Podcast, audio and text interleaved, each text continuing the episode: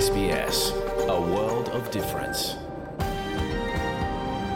You're with SBS Croatian on mobile, online and on radio. Vi ste uz SBS Croatian na svojim mobilnim uređajima na internetu i radiju.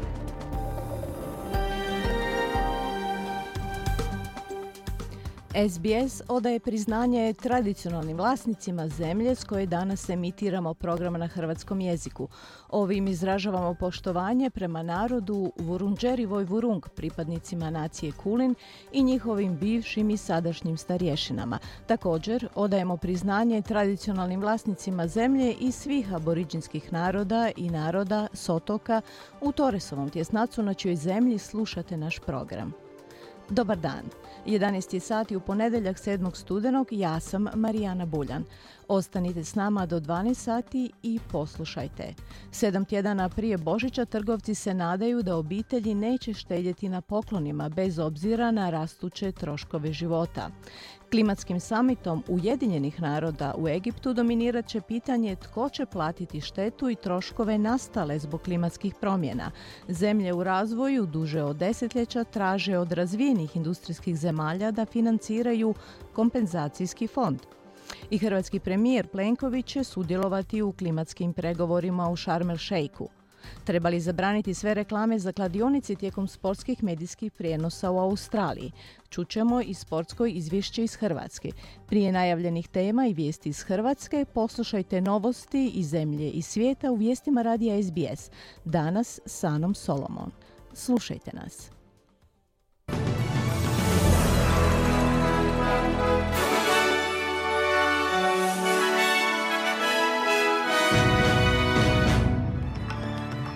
Današnjim vijestima poslušajte, svjetski čelnici raspravljaju o klimatskom obeštećenju za siromašne zemlje na samitu COP27 u Egiptu. Izražene sumnje spram prijedloga zakona Savezne vlade o industrijskim odnosima i aktivnosti prevaranata će ove godine koštati Australce gotovo dvostruko više u odnosu na lanjsku godinu.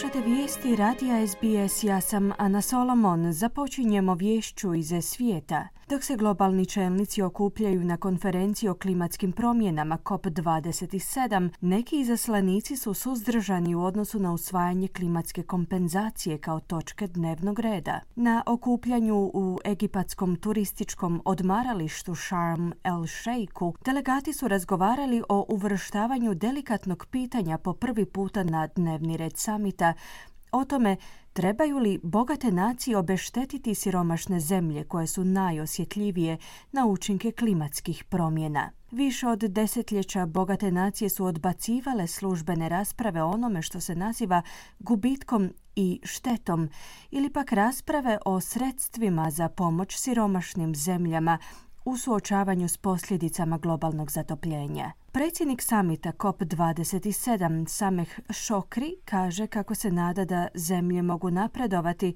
s transparentnim procesom pregovora. We have sensed over this, this year specifically uh, a change in, in the positions of uh, of delegations that had reservations. Ove godine smo osjetili posebnu promjenu u stajalištima delegacija koje su bile suzdržane. Mislim da je do toga došlo zbog impulsa koji je stvoren od Pariza i Glazgova, te potrebe da se održi taj zamah i priznanje koje se može postići samo ako postoji osjećaj pravednosti i povjerenja, izjavio Šokri. Iz zemlje nezavisni zastupnici traže više vremena za ispitivanje spornog prijedloga zakona Savezne vlade o industrijskim odnosima, čiji je cilj podizanje plaća zaposlenika. Vlada je napravila ustupke u radnom zakonodavstvu pokušaju da bude izglasan u parlamentu prije Božića, ali treba joj potpora ključnih nezavisnih zastupnika za izglasavanje u Senatu. Prema amandmanu, glasanje radnika da budu dio sporazuma da štrajkaju ili da prihvate sporazum bilo bi na razini pojedinačnih poduzeća. Nezavisna senatorica Jackie Lambie, jedna od nezavisnih zastupnika koje vlada treba na svojoj strani za usvajanje prijedloga zakona je za mrežu 9 izjavila da je ministar rada Tony Burke požurio proces. Most of the bill is really, really good and quite frankly, um, if he wants to get it through by Christmas time, he should split the bill. It's really embarrassing. Većina prijedloga zakona je stvarno jako dobra i iskreno ako ga želi provesti do Božića trebao bi ga prepoloviti Stvarno je bilo neugodno u petak se pojaviti pred povjerenstvom kada su ispred mene sjedili predstavnici sindikata i velikih tvrtki koji nisu imali prilike proučiti prijedlog zakona kako treba.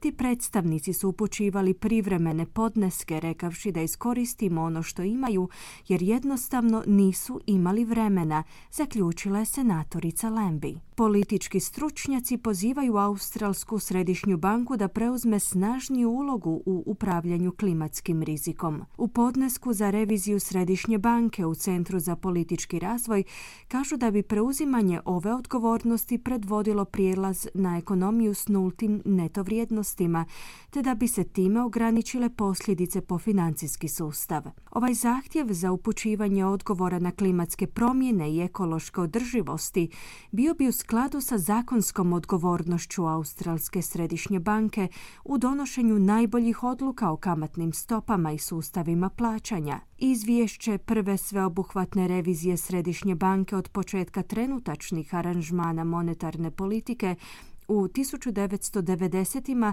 trebalo bi biti podneseno rizničaru Jimu Chalmersu do ožujka sljedeće godine. Ize savezne vlade upozoravaju da bi Australci ove godine mogli biti 4 milijarde dolara u gubitku zbog akcija prevaranata, a što je gotovo dvostruko veći iznos u odnosu na lanjsku godinu. Gotovo 140 tisuća gubitaka je prijavljeno vlastima između siječnja i kolovoza ove godine, a što je potrošače, poduzeća i ekonomiju koštalo stotine milijuna dolara. Steven Jones, ministar financijskih usluga, je najavio da će laburisti pokrenuti novi centar za zaštitu od prijevara u sklopu Australskog povjerenstva za zaštitu potrošača i tržišno natjecanje, sukladno njihovim predizbornim obećanjima. Jones je za mrežu 7 izjavio da njegova vlada također planira uspostaviti nove industrijske kodekse kako bi spriječila prevarante u pljačkanju Australaca. With prevention and then looks at what we can do once we once we spot a scam in motion. Počinje s prevencijom, nakon čega razmatra što možemo učiniti kada uočimo prijevaru u tijeku, a zatim ako je nešto pošlo po zlu, želimo osigurati da su dostupni neki ispravci, kao što je popravak identifikacijskih oznaka, osim toga, sagledavamo što možemo učiniti kako bismo povratili novac, no zato nam je potreban cjelovit pristup vlade, istaknuo je Jones. Kriketaš sa Šri Lanke je optužen za navodni seksualni napad u Sidneju nakon što je stupio u kontakt sa 29-godišnjakinjom putem aplikacije za upoznavanje. Danuška Gunatilaka boravi u Australiji za T20 svjetsko prvenstvo i policija ga je jučer ujutro uhitila u hotelu u kojemu je boravio. 31-godišnjak se suočava s četiri točke optužnice za stupanje u seksualni odnos bez pristanka druge strane. Odbijena mu je mogućnost puštanja na slobodu uz jamčevinu te će se tijekom današnjeg dana pojaviti pred sudom u Waverley u Novom Južnom Walesu. Zajednicu u Novom Južnom Walesu pogođene nedavnim poplavama će se tijekom ovog tjedna baviti masovnim čišćenjem nastale štete, dok se poplavne vode pomalo povlače. Sinoć je u Novom Južnom Walesu bilo na snazi preko stotinu upozorenja od poplava, dok se stanovnici Novog Južnog Walesa nastavljaju boriti s tjednima dugim hitnim situacijama poplavljavanja koje se u međuvremenu premjestilo u gradove Forbes i Vaga Vaga. Rijeke su u oba navedena grada dosegle svoj maksimalan vodostaj dok se neki tamošnji žitelji vraćaju svojim domovima kako bi procijenili nastalu štetu. Iza državne službe za zaštitu i spašavanje upozoravaju da je prerano za utvrđivanje punog učinka nedavnih poplava. Slušate vijesti radija SBS, nastavljamo vijestima iz svijeta. Putnički zrakoplov se sa 43 putnika i člana posade srušio u jezero Viktorije u pokušaju slijetanja u obližnju zrakoplovnu luku na Tanzaniji. Iz zrakoplovne tvrtke Precious Air tvrde da je od ukupno 43 ljudi koji su se u trenutku nesreće nalazili u zrakoplovu, njih 24 spašeno. Dva pilota su inicijalno preživjela i uspjela su razgovarati s lokalnim dužnosnicima iz pilotske kabine, no tamošnji premijer je izjavio da su i oni u međuvremenu izgubili živote. Uzrok nesreće nije odmah bio poznat, no iz Tanzanijske korporacije za medijsko izvještavanje su kazali da se incident dogodio uslijed obilnih oborina i jakih oluja. Politički čelnici iz obiju ključnih stranaka su uputili svoje završne riječi biračima dva dana prije američkih izbora na sredini mandata. Bivši predsjednici Barack Obama i Donald Trump završili su svoje kampanje u Pensilvaniji, koja se pokazala kao ključno bojno polje u određivanju tko će kontrolirati kongres. Obama kadrira izbore kao referendum o američkoj demokraciji. Truth and facts and logic and reason Istina, činjenice kao i logika te razum i osnove pristojnosti su na glasačkom listiću. Sama demokracija je na glasačkom listiću. Ulozi su visoki, poručio je Obama. Istovremeno Trump forsira svoj plan kojim tvrdi da su njegovi suparnici nesposobni za vođenje zemlje.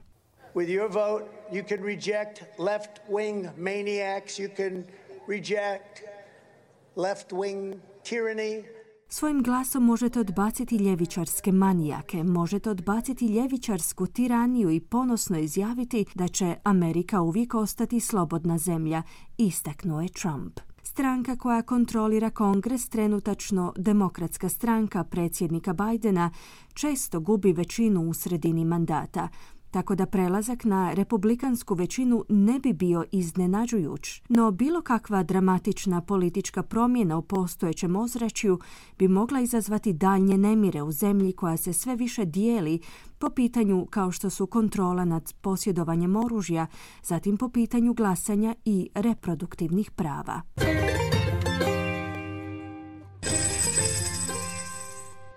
Danas jedan australski dolar vrijedi 0,64 američkih dolara, 0,65 eura, 0,57 britanskih funti te 4,86 hrvatskih kuna. I na koncu kakvo nas vrijeme očekuje tijekom današnjeg dana u većim gradovima Australije. Perth uglavnom sunčano uz najvišu dnevnu temperaturu do 24 stupnja Celzija. Adelaide sunčano i 29 stupnjeva, Melbourne manji pljuskovi u poslijepodnevnim satima te 25 stupnjeva. Hobart uglavnom sunčano 21, Kambera pljuskovi te mogućnost razvoja olujnog nevremena i 22 stupnja. Sidney uglavnom sunčano 24, Brisbane mogućnost pljuskova 25 i na posljedku Darwin gdje se očekuju mogući pljuskovi uz najvišu dnevnu temperaturu do 34 stupnja Celzija. Slušali ste vijesti radija SBS. Za više vijesti posjetite SBS News.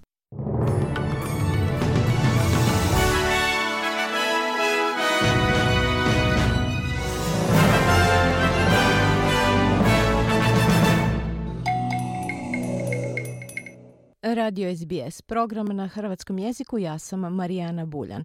Na redu su vijesti iz Hrvatske. Nakon dva tjedna poskupljuje benzin, prema neslužbenim informacijama dizel će pojeftiniti i premijer Andrej Plenković će sudjelovati u klimatskim pregovorima u Sharm el u Egiptu. Još se istražuje kako je ruski udio u Fortenovi završio u rukama arapskog šejka, no kompanija posluje stabilno, poručuju vladajući. Detaljnije u izvješću Siniše Bogdanića iz Zagreba. Sutra se nakon 14 dana opet mijenjaju cijene goriva. Prema još neslužbenim informacijama, osnovni Eurosuper 95 bi trebao poskupiti za 48 lipa po litri, dok će dizel pojeftiniti za 25 lipa po litri. Cijenu plavog dizela vlada će najvjerojatnije zamrznuti i dalje na 8 kuna 49 kuna po litri. Prosječan spremnik za benzince tako bi trebao poskupiti 24 kune, dok će vlasnici dizelaša plaćati 12,5 kuna manje nego sada. Sukladno vladinoj uredbi o utvrđivanju utvrđivanju najviših maloprodajnih cijena naftnih derivata od 24. listopada, u posljednja dva tjedna cijena osnovnog eurosupera iznosi 11 kuna 10 lipa po litri, dok je cijena eurodizela 13 kuna 44 lipe. Više od 120 čelnika iz svijeta okupljaju se u Sharm el Sheikhu gdje bi trebali ponuditi konkretne mjere za obuzdavanje globalnog zatopljenja na barem dva stupnja iznad predindustrijskog razdoblja. Europska komisija traži provođenje Pariškog sporazuma i ograničenje zatopljenja na stupanje i po. U Egipat stiže i hrvatsko izaslanstvo s premijerom Andrejom Plenkovićem na čelu. On će sudjelovati na nekoliko okruglih stolova, održat će i nekoliko bilateralnih susreta. Naime, čak milijardu i pol stanovnika u sljedeća tri desetljeća zbog posljedica klimatskih promjena moglo bi biti prisiljeno potražiti novo mjesto za život. U Hrvatskoj jedna od najtežih posljedica bit će podizanje razine mora. Prema dostupnim modelima razina Jadrana bi do kraja stoljeća mogla porasti od 32 do čak 65 cm. Julije Domac, savjetnik predsjednika Republike za klimu i energetiku, kazao je za HTV da smatra da još nismo došli do točke bez povratka. Vrlo jednostavno, najveći zagađivači to su Sjeverna Amerika, e, Kina, Indija, Rusija, Iran, naravno i Europa, ali Europa već e, radi i ima rezultate, moraju se brzo dogovoriti i moraju znatno smanjiti emisije. Hoće li se to dogoditi u uvjetima ovakve geopolitičke globalne nestabilnosti, zaista je nezahvalno e, prognozirati i bojim se da eto, veliki izazovi čekaju globalne lidere na ovoj konferenciji. Hrvatska bi, podignjeli se razina mora za pola metra, izgubila više od 100 milijuna četvornih metara priobalja. Najviše će biti ugrožene urbane sredine s niskom obalom, primjerice mjesta na otocima Cres, Mali i Veliki Lošinj, Krk, Rab, Krapanj, Vela Luka, na obali to su Nin, Trogir, Ston, ali i Pula, te Split i Zadar. Slažu se dijelovi slagalica oko kupnje 43,4% udjela u Fortenova grupi, koji je od ruskog Sberbanka otkupio Saif Al-Ktebi, privatni ulagač iz Ujedinjenih Arapskih Emirata. Podsjetimo, Fortenova je bivši agrokora država, tvrdi to državni vrh, nije dala dozvolu za prodaju niti je što o tome znala. Jesu li se na ovaj način probile sankcije, je li šejk pravi ili fiktivni kupac i što će se dogoditi s kompanijom? Iz vlade dolaze signali da prodaja neće biti provedena, a da je kompanija sigurna te da sigurno posluje. No nema službene potvrde stoje li iza transakcije kao posrednici hrvatski biznismeni poslovno povezani s Rusima Miodrag Borojević i Krešimir Filipović. Jedna od vodećih hrvatskih PR kompanija Millennium Promocija priopćila je da je prekinula suradnju sa Saifom Alktebijem, što svemu kaže premijer Andrej Plenković kako su Rusi uspjeli prodati svoj udio sankcijama usprkos. Transakcijom koja se odvila ne u Hrvatskoj, nego u Rusiji. Našli su nekoga navodno u Ujedinjenim Arabskim Emiratima. Što je u biti se tu dogodilo? Mi to trenutno provjeravamo. Ko je u to uključen, kako se to dogodilo, je li zakonito, je li u skladu sa paketom sankcija ili ne, to će se tek vidjeti. Ono što sam rekao jednoj polurečenici uh, u Berlinu, kad sam shvatio da tu sad nastupa privatna osoba, navodni šejik i tako dalje, neko ko bi kao fizička osoba trebao dati u takvoj operaciji, možda ne 500, ali ne znam, sigurno nije dao jedan euro za to. E, I meni jako neobično da neko u jedan dan dođe i istrese toliku količinu novaca na jedan put. Last minute. Znate, ne znam, ne znam koliko para morate imati, pa da vam nije problem preko noći reći ok, ovi su odustali, ja ću platiti. Dakle, tu je sve krajnje neobično. Kad sam rekao da nastupa gospodin s PR agencijom, otkad je nestala PR agencija, mi više ne čujemo ništa. Ste primijetili to? Znači, ne čujemo apsolutno ništa. To su fakti do kojih smo došli u samo jedan, dva, tri, tri radna dana, jednu subotu ujutro. Dakle, ovo je situacija koju ćemo ispitati. Ali ono što je ključ ove cijele priče, kompanija funkcionira normalno.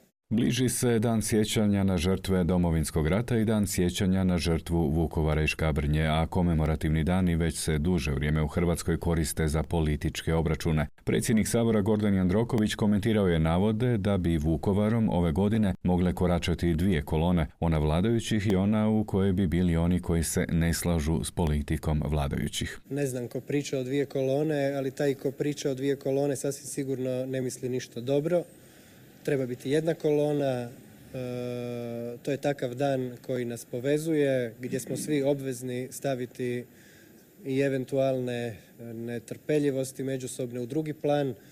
To je dan kada se sjećamo žrtve Vukovara, simbola hrvatske slobode i hrvatskog otpora i očekujem da ćemo svi tamo biti zajedno. Pozvao sam i na kraju e, sjednice Sabora sve saborske zastupnice i zastupnike da dođu u Vukovar i u Škabrnju, oni koji će ići tamo, tako da ne vjerujem da će biti bilo kakve stvari koja bi narušila dostojanstvo tog dana.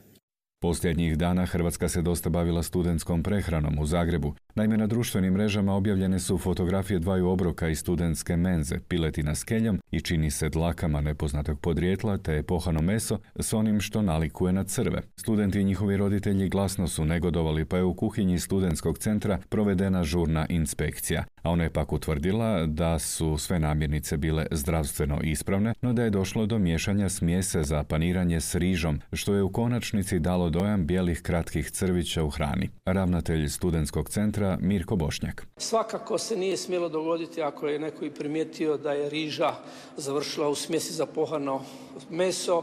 Bilo je puno mudrije otpisati tu namirnicu, napraviti novu smjesu i eventualno ne bi imali ovako nezadovoljstvo studenata. Još jednom se ispričavam studentima na svemu, pozivam ih da u buduće reagiraju. Mi smo ovdje zbog studenata, a ne studenti zbog nas i vjerujem da se to neće ponoviti, odnosno učinit ćemo sve da se to ne ponovi. Krešimir Matijević, voditelj odjela za kontrolu kvalitete u Studentskom centru u Zagrebu, o optužbama da su studenti u hrani pronašli i dlake kaže. Najvjerojatnije se radi o pramenovima kose, najvjerojatnije u ovom trenutku, ali opet, nažalost, ne možemo niti potvrditi, niti odreći, e, niti negirati zapravo situaciju o čemu se radi, jer nemamo nemamo više taj uzorak. Zamjenica šefa studentskog zbora Matea Vasilj za javni radio komentira.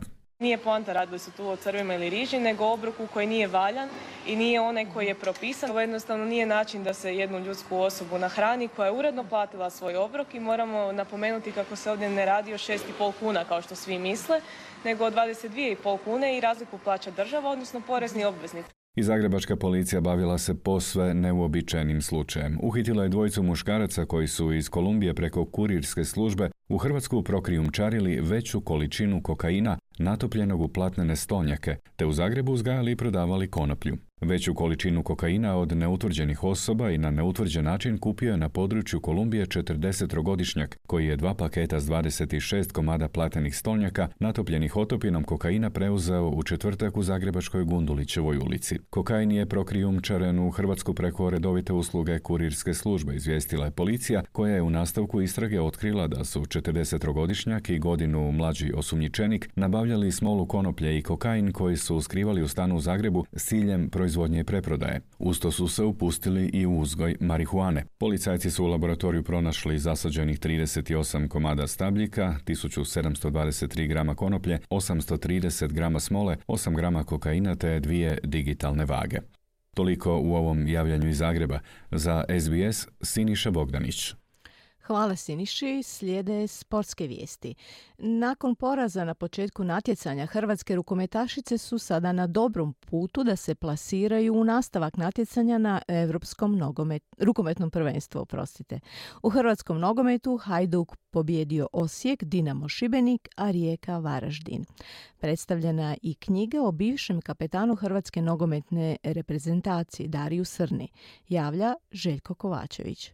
U suzredu drugog kola skupine A Europskog prvenstva u Ljubljani hrvatski rukometašice su pobijedili Mađarsku sa 21-18 u slučaju da u zadnjem kolu savladaju objektivno najslabiju ekipu u skupini Švicarsku. Od obranice izbornika Nenada Šoštarića prenijeće dva boda u nastavak natjecanja. Brončane s posljednjeg eura nakon 10 minuta igre vodile su s 5-0 na polovremenu je bilo 10-7. U drugom dijelu hrvatske rukometašice su nastavile s odličnom igrom, a posebno se istaknula Teja Pijević 14 obrana. Na kraju je bilo 21-18 za hrvatsku izbornik Nenad Šoštarić za Hrvatski radio je rekao. Cure su od početka, znači od našeg prvog napada pokazali da ovo je njihov dan. U prvom kolu aktualne svjetske i europske prvakinje Norvežanke porazile su Hrvatsku reprezentaciju s devet golova razlike. U posljednjem susretu 16. kola Supersport HNL-a Dinamo je na maksimum pobjedio Šibenik sa 3-0, došavši tako do 12. pobjede ove sezone. A golove su zaveli David Mina auto golu u 11. minuti, Josip Drmić u 35. i Bruno Petković u 70. trener Dinama Ante Čačić. Jako sam zadovoljan na koji način smo ušli u utakmicu.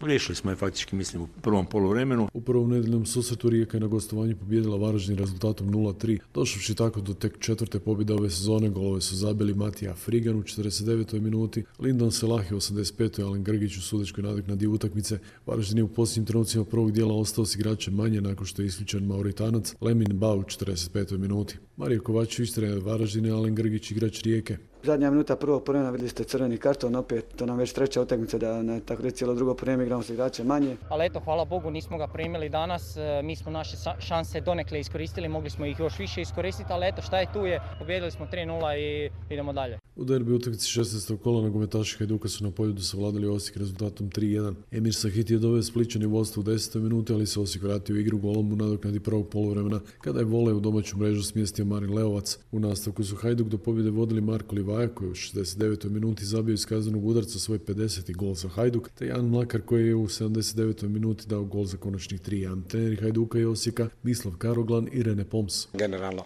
ne bi sad detalje, ovaj, mislim da, da smo bili dovolj, danas dovoljno dobri da, i zasluženo pobjedili. It was 2-1 and after this 2-1 we lost completely ourselves. So I cannot find any good thing in, in, in our game today. Slaven Belupo i Lokomotiva su u Koprivnici odigrali 0-0, a Lokomotiva je od 67. minuta igrala s igračem manje jer je grubo igrao Aliju. Utakmica Istre Gorice završila je pobjedom Gorice s jednim golom na utakmici koju u 90. minuti dao Alžirac Pakrar, a nakon utakmice nepuna tri mjeseca nakon dolaska makedonski stručnjak Igor Angelovski morao je otići. Angelovski je već drugi trener koji je ove sezone u Gorici dobio otkaz krajem kolovoza smijenjen je Samir Toplak. Klub momčadi sa začelja ljestvice preuzeo je Mensur Mujiđa, dosadašnji trener juniora Gorice. Dario Srna je u nedjelju navečer u Zagrebu predstavio svoju autobiografsku knjigu Zašto te zovu Srna, koju potpisuje s Milanom Vlaović, kolumnisticom i spisateljicom, bivšom ženom hrvatskog reprezentativca Gorana Vlaovića. Na svečanoj promociji su među ostalim bili izbornik Zlatko Dalić, bivši izbornik Miroslav Blažević te predsjednik HNS-a Marijan Kustić i tehnički direktor UEFA Zvonimir Boban.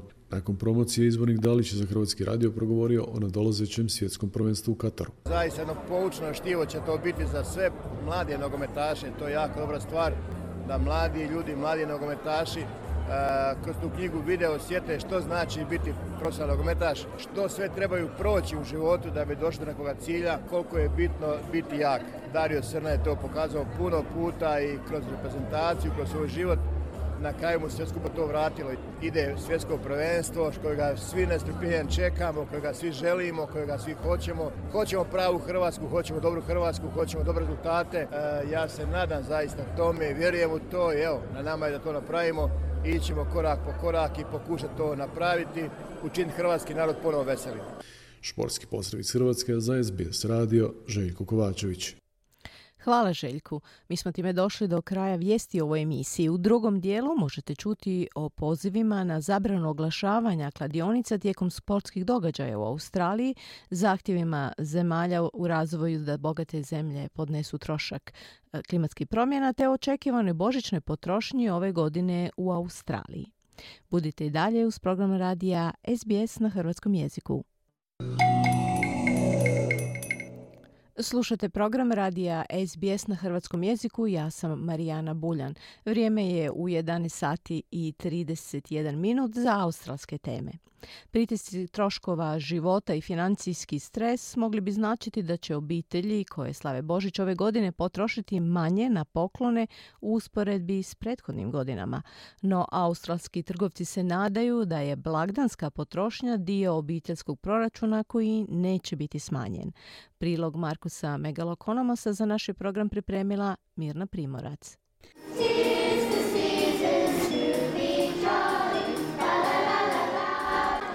Božić se bliži, trgovci se pripremaju za uobičajeno blagdansko razdoblje potrošačke groznice. Ali novo istraživanje koje je proveo Boost Mobile pokazuje da je 90% Australaca promijenilo svoje kupovno ponašanje kao rezultat sve većih troškova života.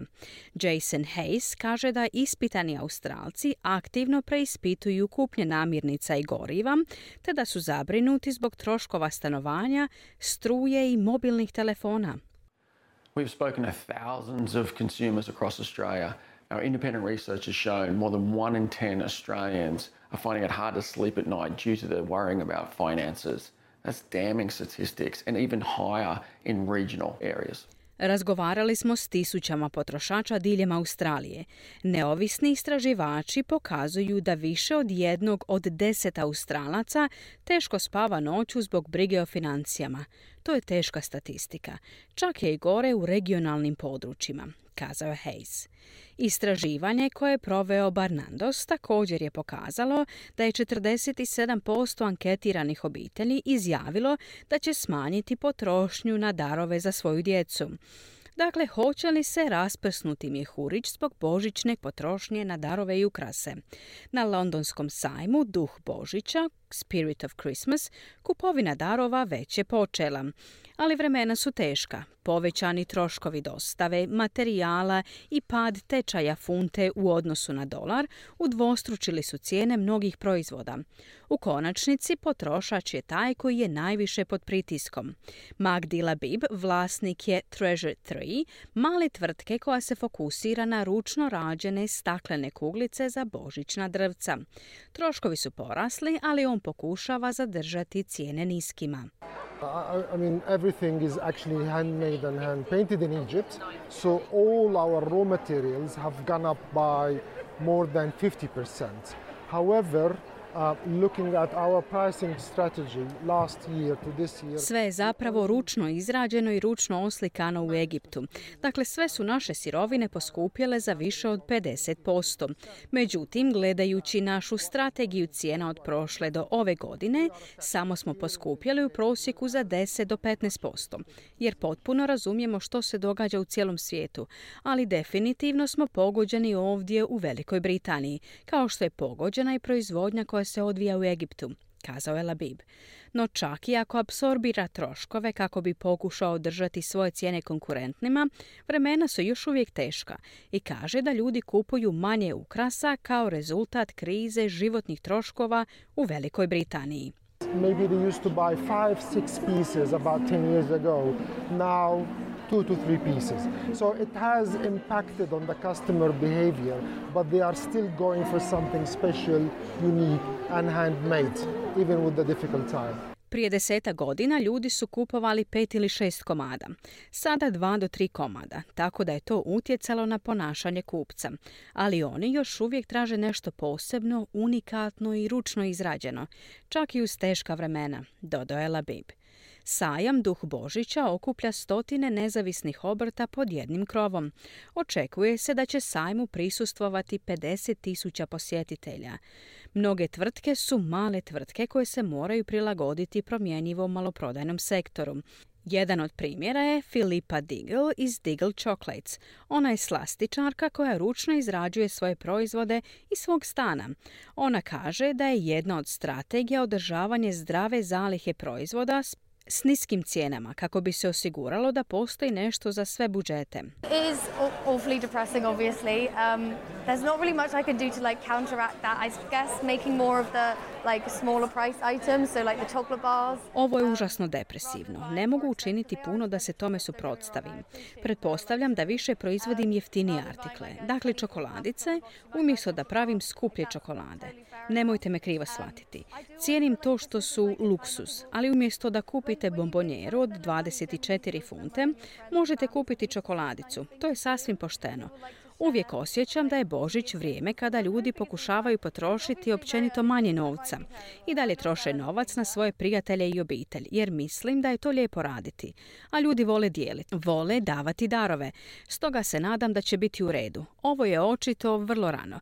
Moglo bi biti i užasno. Možda ništa neću prodati, kazala je Filipa. Božić možete namirisati na specijaliziranom božićnom štandu s mirisnim vjenčićima i ukrasima. Zrak je ispunjen aromama naranče, cimeta i lovora. Clear Shield iz Polyfeeds se nada da će se potrošači uvijek željeti počastiti za Božić unatoč ekonomskim poteškoćama koje pogađaju mnoge. I think everybody has that little bit tucked away just to do the Christmas thing and even if it's one small little item that they get just to bring them that special feeling, I think people will still do it and are seemingly still Mislim da svatko ima malo skrivenog novca samo za božićne poklone, čak i ako je to jedan mali predmet koji kupe ili daruju samo da im donese taj poseban osjećaj. Mislim da će ljudi i dalje to činiti, a čini se da još uvijek to rade. Znam da je mnogima teško, ali mala poslastica čini čuda, kazala je Claire. Malo skuplji su ručno izvezeni jastuci od čiste vune koje radi Jane Constantine. Njeni se jastuci mogu pronaći u najekskluzivnijim londonskim trgovinama, uključujući Harrods, Liberty, Fortnum i Mason – Luksuzna roba manje je sklona biti pogođena krizom životnih troškova, jer su klijenti visoke neto vrijednosti manje pogođeni, ali Jane je zabilježila porast prodaju Sjedinjenim američkim državama.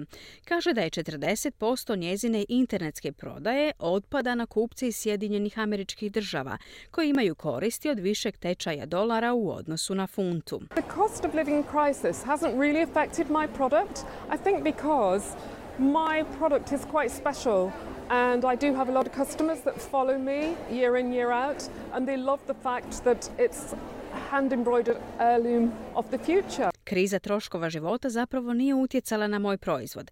Mislim zato što je moj proizvod prilično poseban i ima mnogo kupaca koji mi se vraćaju iz godine u godinu.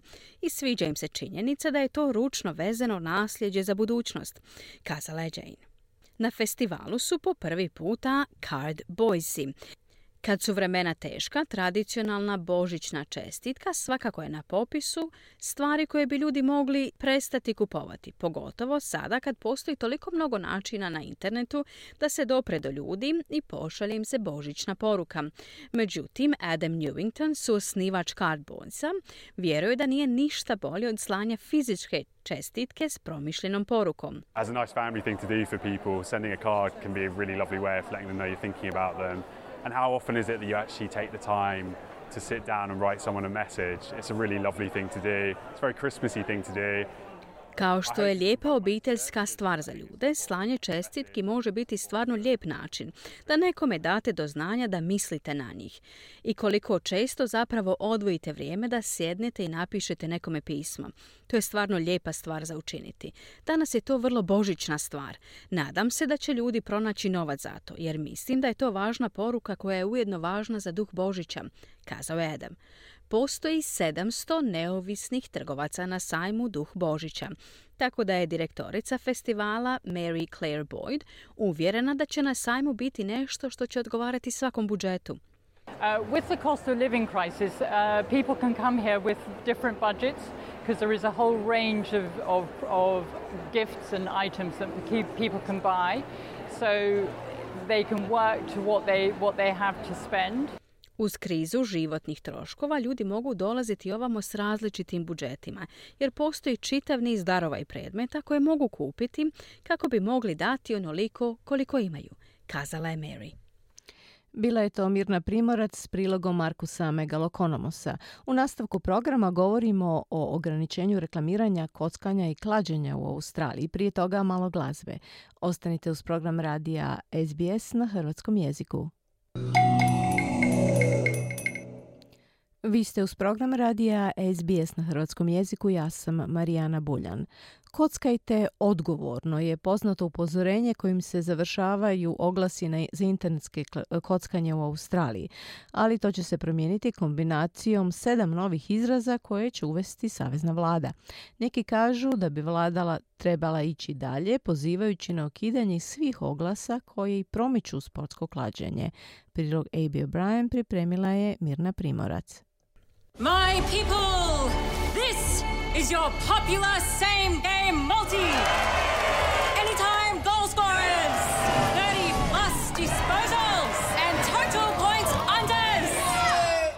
Ovo su oglasi koji televizijskoj i radijskoj publici prodaju sano velikim pobjedama, ali za mnoge to nije stvarnost.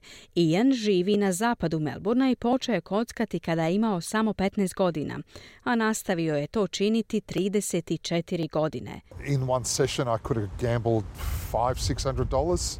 Um, just depended on the availability of, uh, of money. Um, I never stole, but I did take out loans. Uh, Odjednom sam kockao pet ili šest tisuća dolara. Ovisilo je samo o dostupnosti novca. Nikad nisam krao, ali sam uzimao kredite, a onda sam se mučio da ih vratim. Tako da je to bilo uglavnom ono čega sam se mogao dokopati, kazao je Ian. Ali zabrinut da će izgubiti vezu sa svojom djecom, odustao je od kockanja. The harm that gambling did to me was, uh, first of all, the loss of connection to family and friends, uh, a loss of connection to my kids, uh, high debts, um, lost a home. Šteta koju mi je kockanje nanijelo bila je prije svega gubitak veze s obitelji i prijateljima, gubitak veze s mojom djecom, veliki dugovi, izgubljen dom i skoro gubitak posla. Postojao je i negativan učinak na moje mentalno zdravlje, depresija, akcioznost, napadi panike, suicidalne misli i pokušaj samobojstva, dodao je Ian. Na kraju oglasa za kockanje nalazi se poznata fraza koja poziva ljude da kockaju odgovorno. You know the score. Stay in control. Gamble responsibly. Ian kaže da to zapravo ne funkcionira. Uh, that tagline's uh, terrible. It uh, puts all the responsibility back on the individual and not the actual process. Um, and it's the, I think it's the process that, uh, that is what causes the harm. Taj slogan je užasan. Vraća svu odgovornost na pojedinca, a ne na proces. Mislim da je proces ono što uzrokuje štetu kazao je Ian. Ali vlada kaže da će od sljedeće godine tvrtke morati rotirati sedam novih izraza u televizijskim i radijskim oglasima koji promoviraju internetsko kockanje. So, what the states and territories and the Commonwealth have agreed is on seven uh, new taglines that will have to be rotated, that online wagering uh, companies will have to display on TV ads, on social media, online, radio. Dakle, ono što su se države i teritoriji Commonwealtha dogovorili je sedam novih slogana koji će se morati rotirati i koji će tvrtke koje se bave klađenjem morati prikazivati u televizijskim oglasima, na društvenim mrežama, na internetu i radiju. To je vrlo dobro istraženo. Konzultirano je preko 8000 ljudi i temelji se na dokazima, kazala je savezna ministrica socijalne službe Amanda Risworth. Među novim sloganima su Šanse su da ćeš izgubiti, koliko vas zapravo kockanje košta i osvojio si nešto, ali gubiš više. Ian se nada da će ovi oglasi biti uspješni. Yeah, chances are you're about to lose is, uh, is a good one because that is ex- exactly what's about to happen. Um, I think the others are all quite catchy and all quite appropriate as well. Šanse da ćete izgubiti su dobre, jer je to doslovno ono što će se dogoditi. Mislim da su svi drugi slogani prilično dobri i prikladni, dodao je Ian. Australci su među najvećim kockarima na svijetu. Najnoviji podaci iz 2019. godine pokazuju da je više od trećine odraslih Australaca kockalo barem jednom mjesečno, s prosječnim mjesečnim gubitkom od 133 dolara. Taj gubitak se penje na 232 dolara za klađenje na utrke.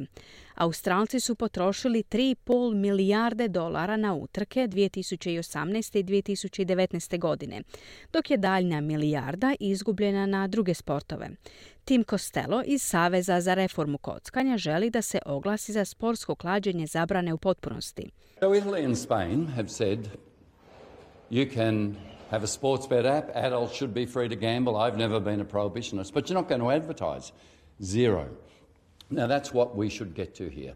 We need Dakle, Italija i Španjolska su rekli da možete imati aplikaciju za sportsko klađenje. Odrasli bi trebali imati slobodu kockanja. Nikad nisam bio za prohibiciju, ali oglasi nisu dopušteni. Nula. To je ono do čega bismo i mi trebali doći. Moramo zapravo reći zašto Australija ima najveće gubitke u svijetu.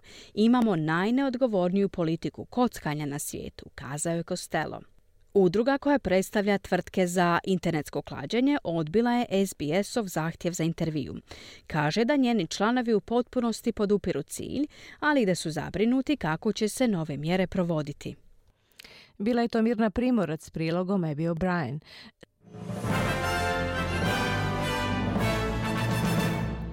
Dok se globalni čelnici okupljaju na konferenciji o klimatskim promjenama u Egiptu, neki izaslanici su suzdržani u odnosu na usvajanje klimatske kompenzacije siromašnim zemljama kao točke dnevnog reda.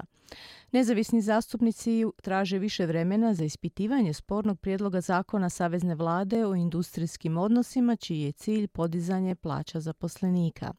I Savezne vlade upozoravaju da bi Australci ove godine mogli biti 4 milijarde dolara u gubitku zbog akcija prevaranata, što je gotovo dvostruko veći iznos u odnosu na lanjsku godinu.